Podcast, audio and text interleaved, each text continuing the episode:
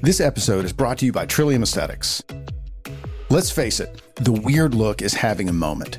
When you look around at celebrities, strange looking eyes, overfilled lips, puffy cheeks, and faces that don't seem to move at all are common. You've probably started seeing this around you at the store or when you're out with your friends. Trillium Aesthetics is the place to go for non surgical treatments that keep people wondering Did she have something done? What does she do to get such beautiful skin? The team at Trillium Aesthetics prides itself on results that whisper but don't shout. If you're looking for non surgical treatments to brighten up a dull winter complexion, add a little pout to your lips, or erase some pesky smile lines, call the team at Trillium Aesthetics. Schedule online on their Instagram page at trillium underscore aesthetics or visit the website trilliumaesthetics.com.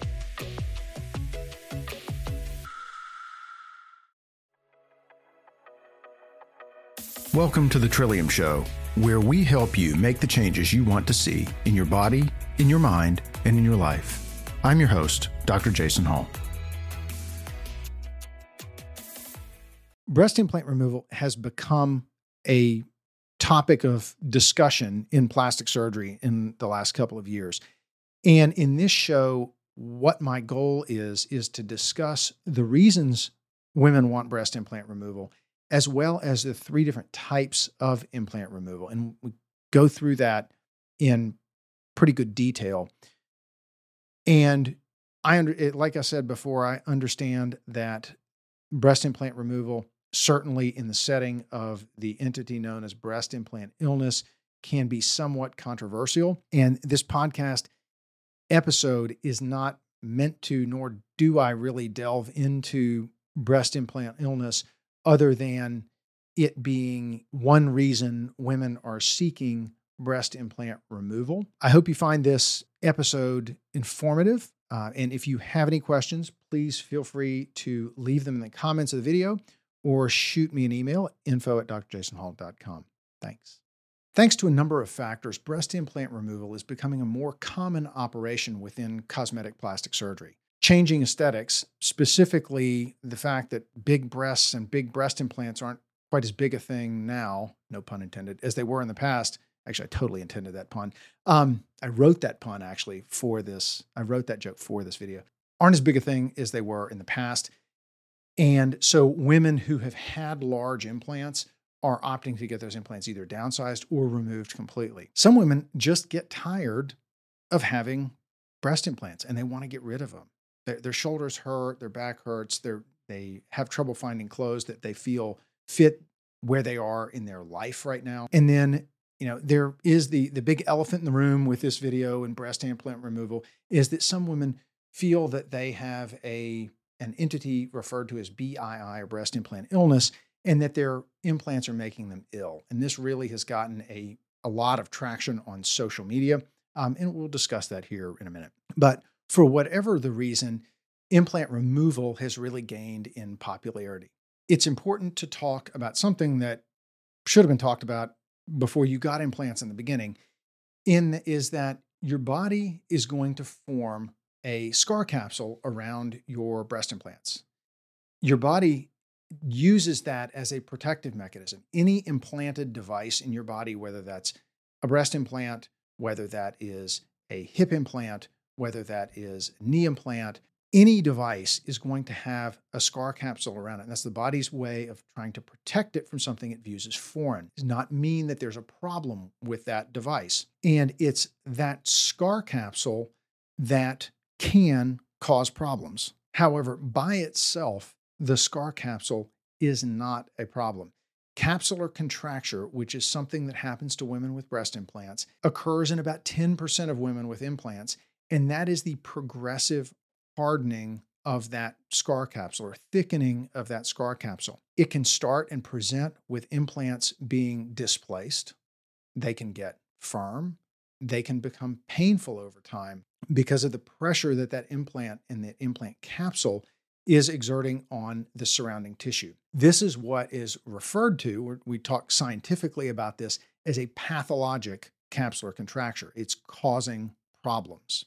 In these cases where women present to our office, show up wanting their implants either removed or changed, and have some of these symptoms, then implant removal with removal of the implant capsule, referred to as a capsulectomy or removal of the, the implant capsule, is something that is necessary. There are really three types of implant removal. They, they kind of fall into three buckets, if you will, and we'll discuss each one. One is the what I will refer to as a simple implant removal. Simple implant removals involve simply removing the implant. And then, if you have an implant that has been placed underneath the pectoralis muscle, the chest muscle, which is where the under the muscle implants are placed, that muscle is repaired when the implant is removed to put it back where it's supposed to go. What happens when the implant is removed, and this may be a little too much information for some of you, that muscle is lifted up off of the chest wall from where it normally lives and allowed to retract over, come up and ride up over the top part of that implant. And so when we remove that implant, certainly when I remove implants, I will free that muscle up and then reattach it to typically your ribs where it normally is supposed to live. And that reestablishes normal anatomy. Um, you will be sore after that operation because of that muscle attachment. Um, but that's what in, is involved in a simple breast implant removal. Second type of implant removal is the implant removal with a capsulectomy. This procedure is indicated for women who have pathologic capsules, who have implant capsules that are causing problems. And these can be either partial capsulectomies, so we remove part of the implant capsule along with the implant, or they can be what's referred to as a total capsulectomy, where all of the implant capsule is removed. In women who are having difficulty and have thick pathologic capsules, we try and remove all of the capsule because that's what's causing the problem with the implant. In women who have had implants under the muscle, this can be a complicated procedure because that capsule is densely stuck to the muscle on top, but then also to the ribs and the muscles in between the ribs, which are right over your lungs. And so trying to remove all of that capsule can be difficult. There are times when there are little pieces of implant capsule that are left behind because it is simply too dangerous or will be too painful, and there will be the potential for causing too many problems if some of that capsule is removed. Now, those are very rare instances. Most of the time, we're able to get all the capsule out, but sometimes it just simply can't happen safely. There is a kind of move afoot on social media to advocate for what's called an en bloc capsulectomy, which is where the implant and the implant capsule are removed together without violating the implant. And typically that includes removing a little bit of the surrounding tissue. Everybody who's watching this should know an en bloc capsulectomy is an operation for cancer.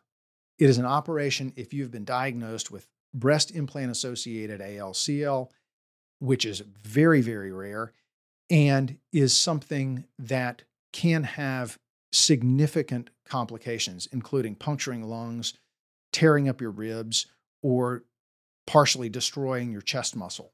And so is not an operation that needs to be undertaken lightly.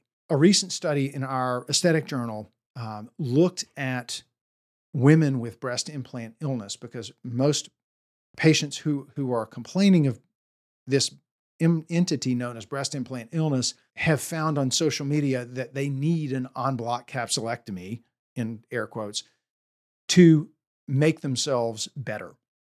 And what we have found as a group of plastic surgeons, I was not involved in this study, is that it doesn't matter what type of capsulectomy is performed. Patients who are complaining of general, what we refer to as constitutional symptoms, body aches, fatigue, things like that, that are associating these th- symptoms with their implants, their symptoms either resolve or don't resolve at the same rate, no matter what type of implant removal procedure they've had. And so, to do a very aggressive implant removal and capsulectomy, running the significant risk for complications when there's no defined benefit just doesn't really make a whole lot of sense. And that that's something that I want to make sure that everybody who's watching this understands is that unless you have cancer, an en bloc capsulectomy is not going to be beneficial and could cause significant harm. Now, there is some discussion of whether retained fragments of capsule can cause problems. Um, that has been also been looked at and doesn't exist. Um, the implant capsules have been studied extensively, and there's a there are also rumors out there that there are heavy metals or toxins or this, that, and the other thing which are present in the capsule, and it's not true. Contaminants in implant capsules simply doesn't exist. And, and this has been looked at extensively. The third type of implant removal we need to discuss is implant removal with a mastopexy or breast lift. This is really my preferred approach, primarily because not only are we able to get the implant out, but we're able to optimize the aesthetics and the look of the breast after surgery. Oftentimes, women who have had implants removed and have not had any other procedure will look deflated and have a significant decrease in the volume of their breast from the pressure of that implant on the surrounding tissue. So, with a mastopexy combined with an implant removal, we're really able to optimize the look, the shape, and the volume of the breast to the d- degree that we can after removing that implant. In women who have had breast implants and we remove that implant, certainly if you've had children in the meantime, you're going to have a loss of upper pole volume. Your breast is going to look hollow at the top. Adding back some volume, usually in the form of your own body fat, something called fat grafting, really helps to prevent that hollowing at the top of the breast and give you an optimal shape. It also can help to kind of smooth out any areas that may be hollow after your mastopexy. These can be done at the same operation, frequently are, and is something that you need to think about if we're talking about removing breast implants. So, to review, we've got three different types of breast implant removal there's the simple implant removal, there's implant removal with capsulectomy, and then there's implant removal with mastopexy. Please let me know if there are any other topics that you would like to see discussed on this channel. Please leave us a comment below or shoot me an email info at drjasonhall.com. Thanks. Thanks for listening to The Trillium Show. You can keep up with the latest on the podcast at jhallmd.com. Be sure to follow us on Spotify, Apple Podcasts, or wherever you listen to podcasts. If you want to connect with us on social media, you can find us at jhallmd on Instagram and Twitter, and Dr. Hall Plastic Surgery on Facebook. Remember, be the change you wish to see in the world.